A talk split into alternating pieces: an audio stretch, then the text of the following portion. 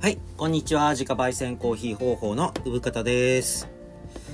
えーと、ゴールデンウィークです。えー、収録日は5月2日なので、まあ、結構あの中日までね、えー来ましたけども、天気がちょっと不安定な中で、2日は本当に晴れまして、で、ちょうど、えー僕も休日休暇を取ろうかなみたいなタイミングだったので、えー、笠間火祭りに行ってまいりました。ね、えー大好きなんですよ。器とかクラフト、えものづくりのね、えしてる。生活とか。うん。空気匂いみたいなところが笠間にはあるなとか笠間とかね益子とか。まあ友人、えー知人みたいなところも多い土地なので本当にこうリラックスできるので毎年火祭りはね、えーまあ、火祭りに限らず行ってるんですけど火祭りは、えーこうものづくりをしてる人たちがねこうだいぶ気合が入ってる期間なのでえーっとなんかそういう熱量も感じつつみたいなあと新緑がね綺麗な季節でドライブがてらちょっと遠出するみたいなところでちょうどいいので、えー行ってまいりました。本当にもう行って帰ってきた感じなんですけどね。で、えーそうですね、あのー毎年、毎年っていうか、ここ近年、やっぱりコロナの影響とかね、対策などで、あの思うような火祭りになってなかったんですけど、えー今年はですね、僕の、まあ、100%の火祭りではなかったにしろ、だいぶこう、こう、なんだろう、いい感じになってきたのかなみたいな雰囲気でしたね。もうあの火祭りレポートみたいになってますけども、えーまあ方法としてもコーヒーをねやってるか器コーヒーカップとか縁深い縁深いっていうかこう使ってますしうんあのーなんだろうこう生活の中で切ってもね切り離せないみたいなこうえーなんか聞いてるくださるねラジオ聞いてくださってる方であの自分のコーヒーねあのコーヒーカップどうされてますかね？えーなんかよくわかんないのを使ってるっていうねこうあるものを使ってるっていうよりはちょっと陶器市に行ってみませんかね？で自分で気に入ったカップを買ってきてそれでちょっとコーヒー飲んでみると本当に美味しいですよ。本当おすすめなのでぜひぜひって感じですね。で陶器市僕あのまああの場所柄ねえー笠間とか益子行くんですけど、まあ、福島の方でも陶器市福島市の方になっちゃうんですけどあるらしいですけどね。なかなかこう福島市よりも笠間益子の方が近いしそっちねまあ、陶芸のね町でもあるしそっちで行っちゃうんですけども毎年こう楽しみにしてる部分ではい熱量ありましたね今年も。でまあそのかさ一つねこういろいろなんだろうこう挨拶にしに行った人たちの中で話してくれる人たちにお話聞聞きました。でももちろんその参加収録ってところに抵抗があって参加しない人も、えーいてねちょっと残念だな。参加してくれたらいいのになとか思ってるんですけども何でもいいのね。あの本当に「こんにちは」ぐらい言ってくれたらいいのになとか思っちゃうんですけど。えーでお話聞きました。でねやっぱちょっと出てきたお話の中でうーん音楽ステージがないなとかいう話。それがやっぱり復活しないとまああと僕的には夜祭りとかまでねこうその作家さんたちがのびのび笑ってるみたいなこう雰囲気を感じない限りちょっと100%とは言えないなとお客さんっていうよりもその当事者たち陶芸家さんたちがこう楽しんでる様子をそれに混じってる遊ぶみたいなことも僕は好きなのでね、うん、でその何音楽ステージみたいなこうもちろんゲストミュージシャンが来て音楽をライブをやるっていう場所でもあるしあのー、すごくね笠間の陶芸家さん独特なのか分かんない。まあものづくりやってる人って多彩でもあるしなんかこう器用な人も多いのかな。あと自分の世界観を持ってる人も多い中で意外とその本職以外のところでもすごい腕前を発揮するあまあ料理とかもそうですしで笠間とかだとうんちょっと楽器ができたり歌を歌ったりみたいなする人が多いんですよ。でそのそれがねすごくいい雰囲気を作ってるんじゃないかなみたいな気もしてて。もちろん歌とかね音楽にこう疎い人もいるんだけどもなんかその作家仲間たちが歌って飲んで踊ってみたいなところを許容するみたいなこう一緒に楽しむみたいな文化がある感じがしてまあ僕もねそういう好きだしあの学生みたいになっちゃうんだけど え、なんかこう物質みたいなねのがやっぱり僕としてはこう好き理想的な感じなんですよね。そうそうそう。なんかお共通の場作りみたいな。なんだろう。普通の無理してないとかね、うん、でその作家さんが歌ったりするっていうのがすごくなんだろうな。面白いと思うんですよね。そうそう。なんかだから陶芸家さんだけじゃなくてもよくてもちろんコーヒー焙煎士のね僕なんかも音楽やってもいいしその僕の周辺にいる人たちもそのなんだろうな笠間の人たちみたいにもっとオープンに何かをこう自分それ以外のこう自分自分の色を出せるものっていうところになんだろう恥ずかしがんないで出せばいいのになみたいな気もしますね。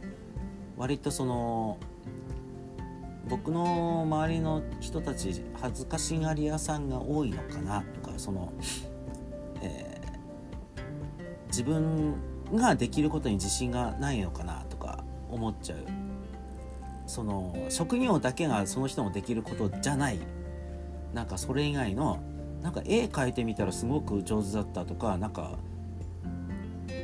語学がすごい3カ国語とか喋れる意外とみたいな。喋れる人がいたりとか。でそれをなんだろうこうみんなで一緒に共有して楽しむみたいなことまではやんないんですよね。なんかあくまで秘密みたいな。でで僕がそういうところ引き出すっていうか発見した時にうーんなんだろう人と共有するまでもないみたいなところで閉じてるからなんとなくこう世界が広がらないっていうか悔しい感じがしちゃうんですよね僕としては。で絶対うまい下手じゃないからあのうまい下手じゃないからややられるとかやってこういう世界が好きなんだよみたいな熱量を他の人に伝えるってことがこうなんとなくこう人と楽しくやっていくコツじゃないかなとか思っててすごく憧れですかね。まあなんだろう。なんか共有したくないっていう人もいるのは分かってるんですけどね。うんうんうん。まああまあ僕ができることもいろいろあってでそういうことも隠さずちょっと、えー、下手なんだけどねみたいなこうなんだろう。ただしょうもないことなんだけどねとかっていう例えばね犬が好きで散歩が好きでとかっていうそんなことでもよくてそんなことねあのー、割とそのオープンにしてってしないとなんか暗い一日中焙煎してるのかしらウブさんみたいな部屋で。そうじゃなくていろんなことができていろんなことに興味があっていろんな音楽を聴いてていろんなねえー、絵が好きでみたいなこう幅で余白でつながっていくみたいな。もちろん本職ってところも認めつつとかね。頑張りつつっていうなんかえー、おもし人の多彩な部分をこう面白がるみたいな。感じですかね。なんか僕はそういうのが好きでそれがすごく見せつけられたのが笠間でのこう出会った人々みたいな。でまあ火祭りってところもなんだろうそれを発揮する場っていうかねまあそのコロナってところで本当にコロナの功罪ってそういうところじゃないかなとか思いますよね。うん、何でもかんでもこう自粛まあねライブステージになってこう本当はやってよかったんじゃないかなとかでも一応やんない方がいいのかなこのなんだろうその遠慮ですよね。うん、やっちゃえまあでもそういうなんだろう浅はかじゃないっていう日本人気質みたいなところもいいところでもね場合によってはあるのかなとかありますけども。えー、なんかね最近最近そうなんですよ。僕の周りうんに関してなんかすごくクローズドなその雰囲気。うん。を感じてるさなかで。もなんかこうそういうところに欲求不満があって、えー、何かっこつけてんだよみたいな。だからもうちょっとオープンにしてほしいなとかあるんですけどね。まあなんだろう。まあ親しき中にも礼にありなんでそのお互いねこうリスペクトしつつみたいなこうちょっと抽象的な話ですけどうんなんかこう信頼関係がこうもうちょっと近場の人と築きたいなっていう思ってるさなかでちょっとだけ遠い風間益子の人たちっていう人がちょっと羨ましく見えちゃうみたいな部分も正直言うとあってなんかそういうところがクラフト市みたいなところに、えー、クラフト市じゃない陶器市か、うん、ありますね、まあ、クラフト市はちょっと水戸でえー、34って青空クラフト市ってあってそれに僕ちょっと4日の日、えー、収録日から2日後なんですけど金継ぎの簡単金継ぎのワークショップまあクラフト部門なんですかね。青空クラフト市の。を、えー、ワークショップのこをちょっとやります。はい。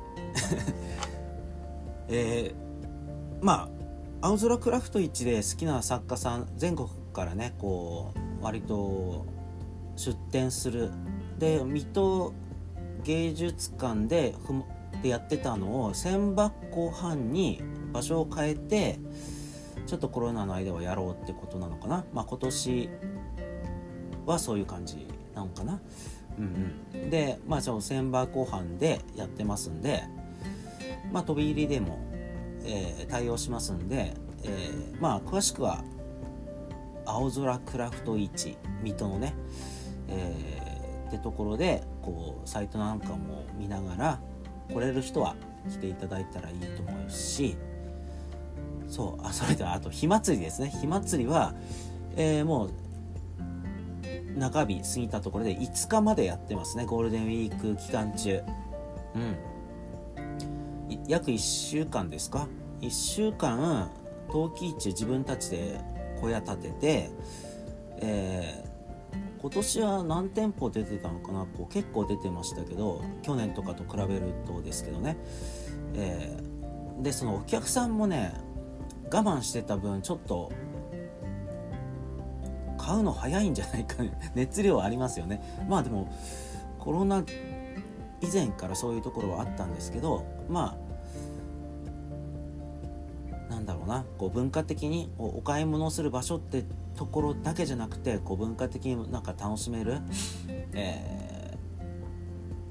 そういう場所なんですよね。だから僕にしてみればその器を探すってこと以上にものづくりってとこに触れる場所でもあるしみたいな感じです。それはね今年はなんとなくこう強めにこう感じた感じでしたかね。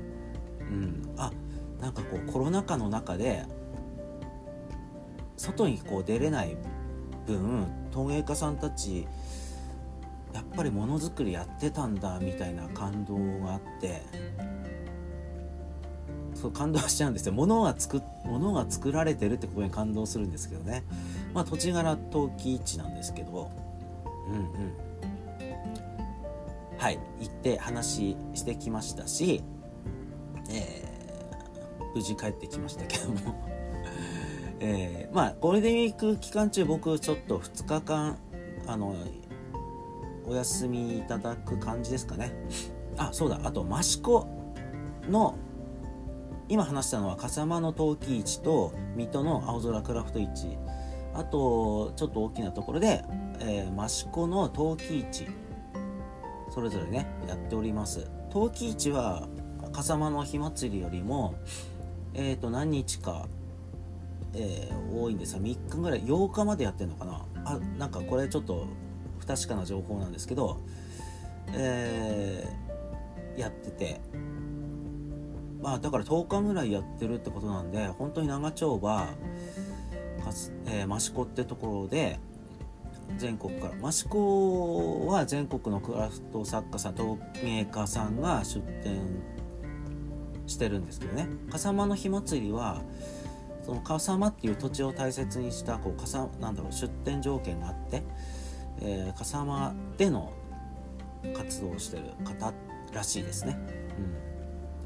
うん、で益子だと結構、えー、全国から来てるんでその陶器ってところ以外でも、えー、まあ、友達なんかでも鍛冶屋さんとかガラス工芸作家さんとかあと布物であったりあとえー、ね、花とか植物みたいなところも出てますしね。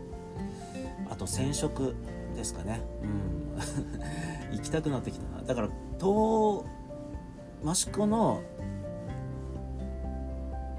えー、陶器市も、えー、後でちょっと時間が空いた時に行く予定です。1日かけてね、うん、毎年ゴールデンウィークはそんな感じですかね。僕としては。でまあ方法でこう使うような器探してみたり、えー、してますかね、うん、だから物を買いに行くっていうそれ以上のことが、えー、あります、うん、ものづくりをしてる人たちに触れるとか話すみたいなところはね、うん、そうなるとやっぱりそのリスペクトみたいなことも生まれるしものを大事にするしちょっと欠けてしまったら金継ぎやったらいいんじゃないですかねみたいな、えー、ことですかね。うん、はい。というわけででゴールデンウィーク期間中方法焙煎所はもうフル活動もう忙しい忙しいですね。もうコーヒーゼリーなんかもコーヒーゼリー屋さんじゃないかぐらい作るし焙煎もフル活動しててもう煙で顔が黒くなってんじゃないかみたいな感じ。なってないけど、うん、あのそんぐらいやってますけどもね。夜も遅くまでやってるし。はい。まあだから働いたり遊んだりみたいなところを両方一生懸命やる期間ですね。ゴールデンウィーク。まあちょっとあのたまにはねあの遠出したいなとか、えー思うんですけども、まあ、自営業なんでねゴールデンウィーク期間中に何も人がこう多い期間中にわざわざどっか行く必要もないかなみたいな思うんですけどもやっぱりねちょっとあの本当に綺麗なんですよね。あの5月の山って。うん。なんかちょっとうずうずしてなんとなく出かけちゃうみたいな。感じ。してますね。はい。遠出もしたい。感じです。はい。では、あの、陶器市でちょっとお話ししてきた、まあ、ちょこちょこっと、あの、お客さんとかもいるんで、あの、合間合間で喋った感じあと最後にまあ、真野さんとちょっとこうくだくだと、えー、ご飯食べながら話したりしてきましたのでそんな感じで、えー、聞いてみてください。はい、では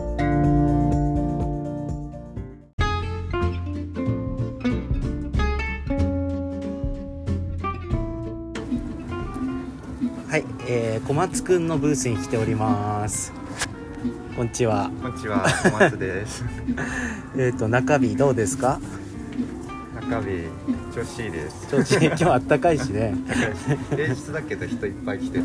ああ、ね、そうだ平日だった。えー、朝ちゃんと起きてんですか？起きてます。寝 寝てんですか？ちゃんと、ね、まあ眠いけど、なんとか遅れずに開けてます。なるほど。はい。8時ぐらいにはお客さん来ちゃうんで9時オープンですけど、うん、来ちゃうんだ。準備早めに開けとこうと思って。えー、いや本当もうツイッターで追ってるけどもうギリギリな感じで。ギリギリですね。毎年なんか来年こそはギリギリ図を卒業しようと言ってなんかあの絶対に抜けられない。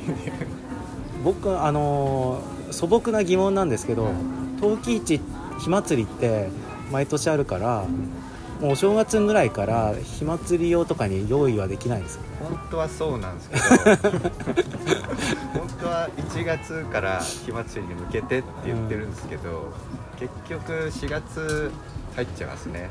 まあクリエイティブなことだし、まあ、途中で入ってきたりとかもあるし、うん、なんかサンプルを作ったりとか、うん、なんか DM 作ったりとかなんかいろいろ挟んでってまあ言い訳ですけど てると4月になってあのギリギリーズの話。ギリギリーズの話。そうじゃない人はもう3月中ぐらいにもう品物できてるみたいな。そうあの当日の朝釜出ししてるっていう意外と多いっていう。意外と多いですね聞くと。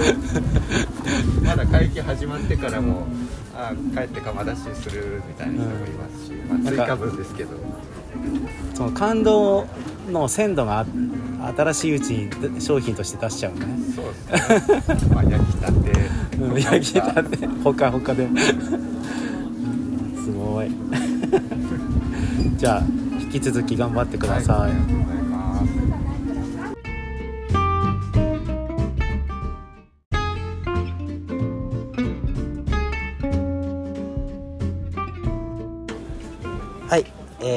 スーさんのブースに来ております。こんにちは。こんにちは。はい。何でしょう？調子はどうですか？調子ははいはい。あのお客さんたくさん来てもらって本当にありがたいです。ありがたい、はい、すごい大きいですね。場所広い。あそう。ちょっと普通の人のテントよりちょっと広めの感じで。やってるんですね、はいはい、今年すごいしっかりお店作りましたね。そうそう手作りのやつでね、あの一応見やすいようにっていうの明るくっていう感じで作りました、スーさんっぽいです。ありがとうございます。ありがとうございますはい。スーさんの屋号屋号何でしたっけ？東雲釜。東雲釜。はい。ぜひ火祭りにお越しに人は、はい、何番ブースですか、はい、191番ブースですね。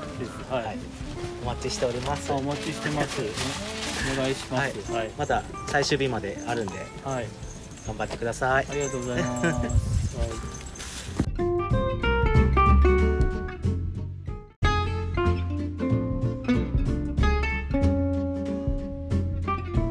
事前にねなんか何聞くか聞いてて、ね、はい、こんにちは、えー、中野さんのブースに来ました。はい、こんにちは。こんにちは。こんにちは。えー、コロナ禍のなんだろう規制が緩い今年ね、はい。はい、えー、火祭り。ですけど、はい、どうですか？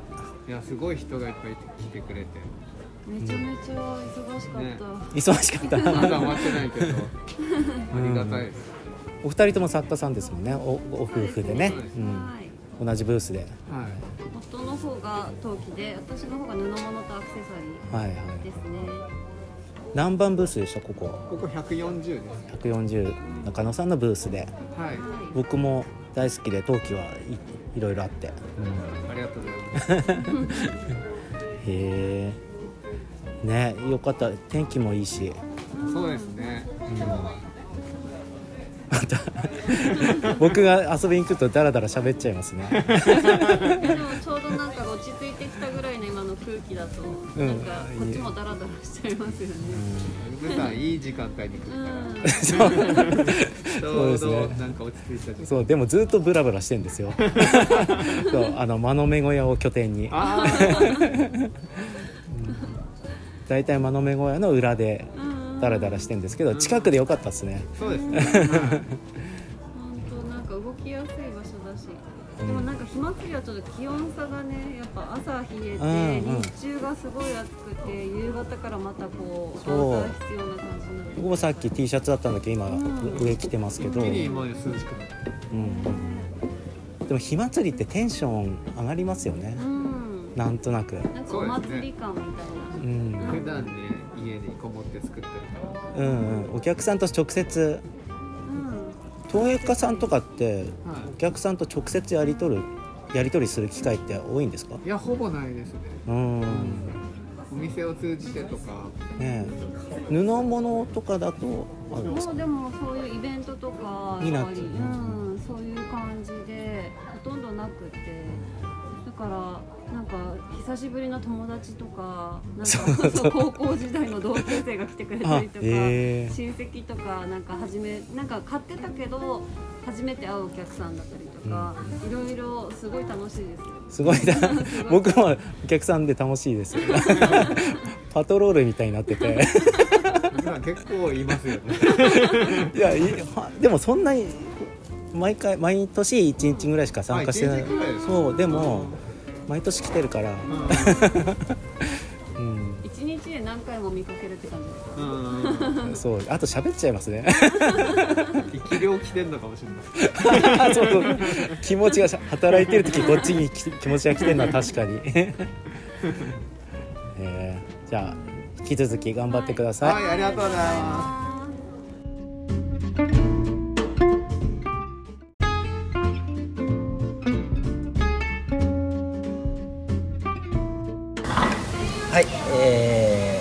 間野目さんです。お疲れさんお疲れ様です。お疲れ様です。火祭りあの今日はねもう終わりましてちょっとご飯食べました。ええ。うどんで。うどんで締めましたけども、えー、まだまだ僕はね今日なんかこう満喫したなって感じだったんですけど真鍋さんは火祭りまだ続きますね。ええもう満喫してます 満喫してそうやっとね晴れて、まあ、今まで晴れた日もあったけどちょっと雨何回かあったんで、うん、寒かったり暑かったり。そうそうそう。土日はもう寒くて、うん、もう今日からじゃあエンジンかかってきたみたいな。そうそうそう。遅いけどねエンジンかかるのまあまあもう釜出しとかはしてないですよね。釜。さすがに。でも2日目に釜出し持ってきたんだよ、ね、2日目までやってた、うん、そうそう。へえー、前は待機中も釜炊いてる時とかあったから。うんでも結構いますよね。そうそうそれを思えばまだマシな方、うん、じゃあもう会期中残り3453日ですか、うん、もうじゃあ販売に専念して。そう販売宣伝あとはアトリエに眠ってる B 品を発掘していやそれ見たかったな 今日今日はあんまなかったんだよな。金継ぎ案件をちょっと掘り出したからそうだ金継ぎ案件がね、うん、だったらまだあるかも。あでももう来ないんだもんね。いやお願いします。取りに行くんで。あるよある。ある。でっかいピッチャーが1個あの亀裂入ったのあるからあぜひ。それ預けようかな。金継ぎで。はい。なんか真鍋さんによく こうやって譲っていただくみたいな。今年の火祭りは例年まあここ数年コロナであれだったんで全然にぎやかですね。そうね。音楽ステージがないけど。ないけどね。音楽が音楽ステージがあるのが火祭りなんですよ、ね。特徴としてね。でもゲリラライブやるっていう話あるよ。あのネットで。なんかそれもなくなっああやるんですか、僕のトレンでができないだけで、あ他の人がやる。そうそうそう。えー、インスタライブ。日産ライブみたいなのやる。なんか去年去年もリレー形式であの陶芸家さんがインスタライブをやったという、すごいなと思ってその笠間の底力ですよ。そうだね。作家さんが多彩だから音楽をやるんですよね。そうなんですよ。金にならないことを一生懸命やる。そうそこに芸人みたいに命かけて。そうそうそう小屋立ててみたりとか。そうでも僕としてはすごいその姿が美しいというか 面白いんですよ。まあさなんだろうか火祭りにお邪魔するようになっても10年以上になるですけど、まあ、まあ今回みたいなこうコロナっていうね時期を乗り越えてみたいなのがあるけどまあまだまだこうまあそうですよね、うん、まああと音楽ステージさえできればまあね検温とかはまあしょうがないよね、この先もなんかそういうのが続きそうな気まあがする続くと思うけどなんかステージなんかミュージシャンミュージシャンが音楽をやるっていうのもそういうステージもあるしその作家さんがあの自分の音楽を披露する場所小さいステージもあるし、なんか普通に路地で弾いてる人もいるしとか、なんかそういう風景が戻ってくるとまた臨場感も。そうですね。いいですよね。まあ、だから今年すごいあのーにぎわってました例年に比べて、でもまだ100じゃないっていう感じですね。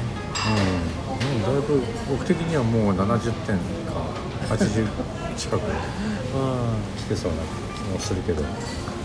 まあ僕はまだなんだろう。今日だけの話なんで、でもなんだろうな。毎日来たいですね。だ 誰かが僕に言ってたんですけどあのーあ中野さんかな？なんか生き量こっちに仕事中も風間に気持ちが来てるから生き量であってそうとか。そうだからね火祭りは、まあ、見に来るのも面白いけど出店するともっと面白いんじゃない？そうなんですよね。多分ね作家さんの醍醐味なんでしょうね。出店条件ってありますよね。そうあるんだよ。だから笠間市内かなんかでお取引がないといけないしあとはなんだ組合の人の紹介がなんかないとね。今年新人さんのブースってありました？ありあったよ。3, 三軒か4軒ぐらい。真ん中の飲食の通りで。陶芸大学とか出た人のそういうのはないのかな？うん、いや出た人が卵でいたりとか。卵コーナーがあってあでも新人であの正規で出店してる人もいるはずだよ。結構年配の人もね新規で帰ってきたりする時あるから。ああなるほど信方さんもじゃ僕はあドロップアウトして ドロップアウトした末の陶芸家みたいな でもすごいですよね。僕も陶芸家さんね真鍋さんに教わったりして一時期熱っぽくなってましたけど、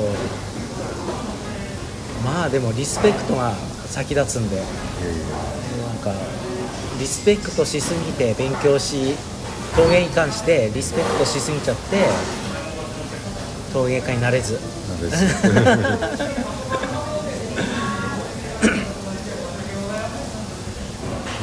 でも自由でいいですね。うんまあ。なんかみんな陶芸家さんは若いんですよ。年齢不詳だよね。本当そうです。よなんかそんな話によくなるんですけど、やっぱ環境ですかね。作り作りたいものを作れてるっていう。うんそうなのかな。やりたい仕事ができてるっていうことなのかな、いいですよね。そうだよね、もう陶芸教室から入ったからちゃんと修行とかしてない。あれ？あそっか。彫刻家、彫刻を勉強して陶芸は陶芸教室で教えてもらったから僕血のにじむような厳しい修行とか1ミリもしてないんだよね。東京芸大って陶芸学科とかはないんですか？あ陶芸学デザイン工芸の中に陶芸があ入ってるのかな確か。あへえんかでもそういうのを紐解いてったらめっちゃ面白い。そうだよね。みんなそれぞれ経歴がある。から渥美さんだって陶芸教室から入ってきたんじゃなかったああ今や人気作家さん、はハッチで売ってますもんね。ウィンイチさんも素晴らしいし。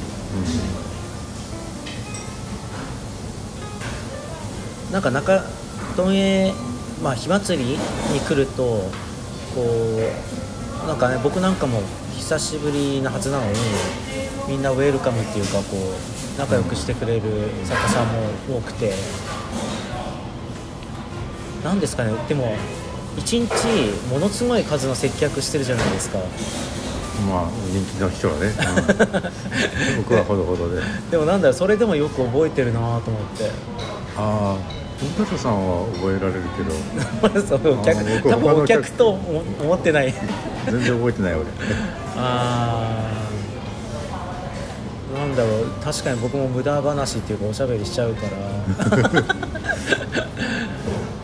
うん。でもなんかそういうのが極力僕もあの邪魔しないように気は使ってるんですよ。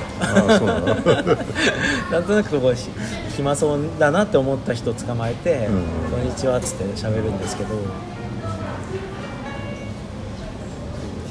まあそれがまた楽しみでもあるんだよね作家さんとお話ししそう、まあ、また今日中日だから、これが最終日とかになると、もうぐったぐったぐったね。ぐたぐたになって芯がない人間が。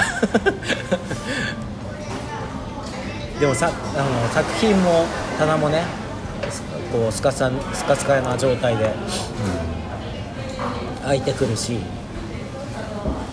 気分的にはこう物が売れるっていいですよねそうですよね、うん、なんか自分が適当に作ったものが適当じゃないし。だ かお金になるっていうのは醍醐味ですよ、ら僕もあの作品作家さんの作品を見に来てるんですけどなんか美術館で一回こう一点一点じっくり見るんじゃなくてこう一回スーッとこうざっと見るっていうかなみみたいなこう陶器市の見方になってて、そうするとあなんか今年こういう新しいことやってきたなみたいな発見があったり、まあ、真鍋さんの作品に関しても新しいのがこうちょこちょこあったり。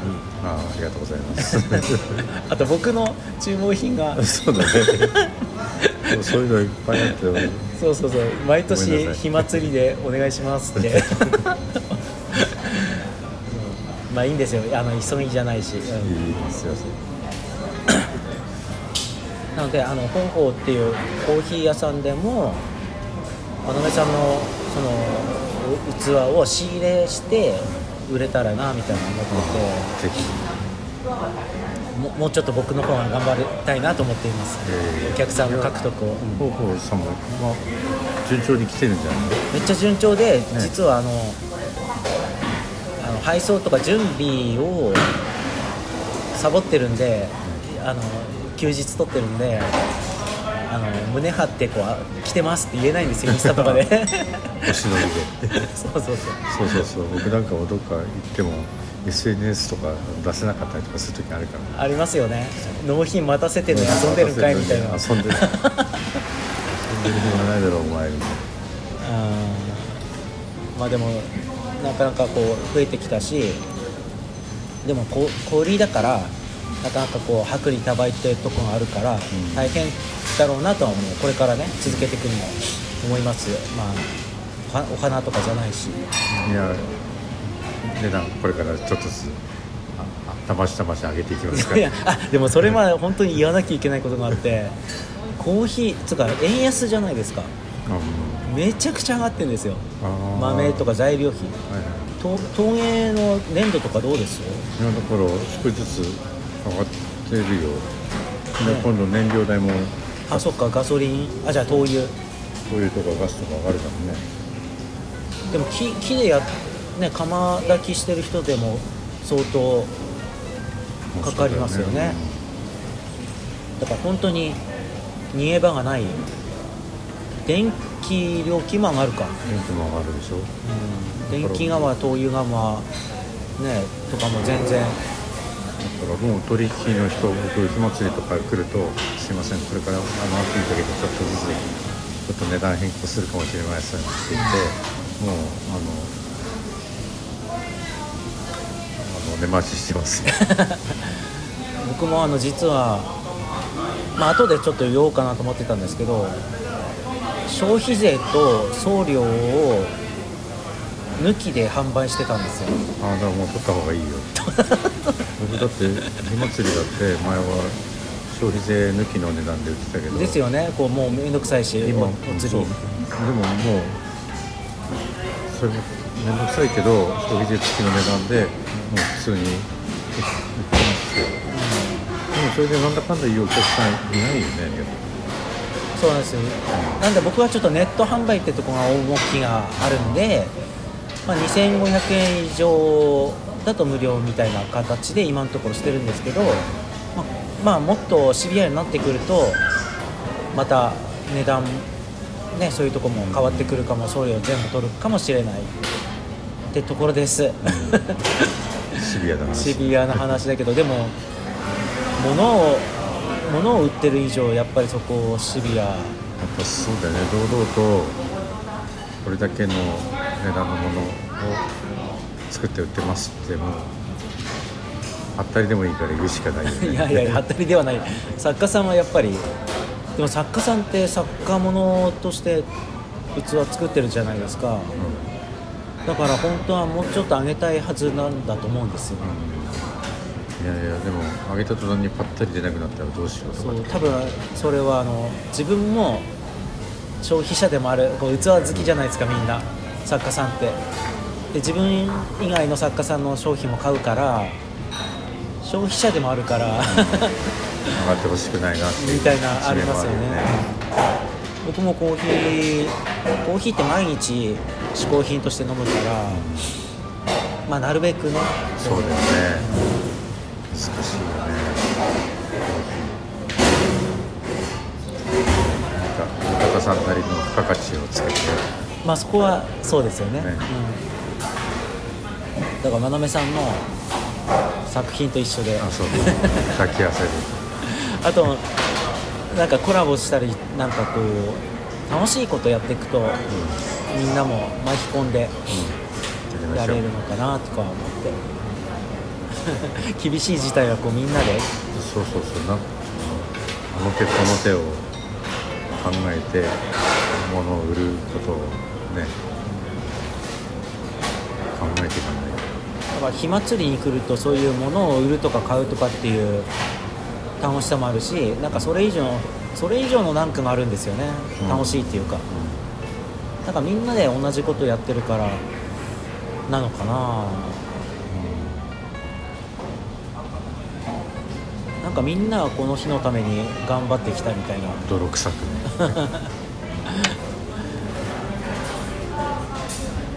面白いですよね笠間ってまあ陶陶芸の街だから一大イベントですけど。そうですね。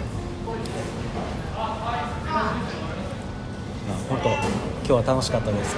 ありがとうございます。いつもあの陶器市に来ると真鍋さんのブースに、とりあえず直行して、荷物を置いて。そうそう人だらなくして裏裏の方で一回ちょっと伸びとかしてご飯食べてそこから拠点にして動くみたいな感じになっちゃってますけど、いいえ使ってください。拠点にして。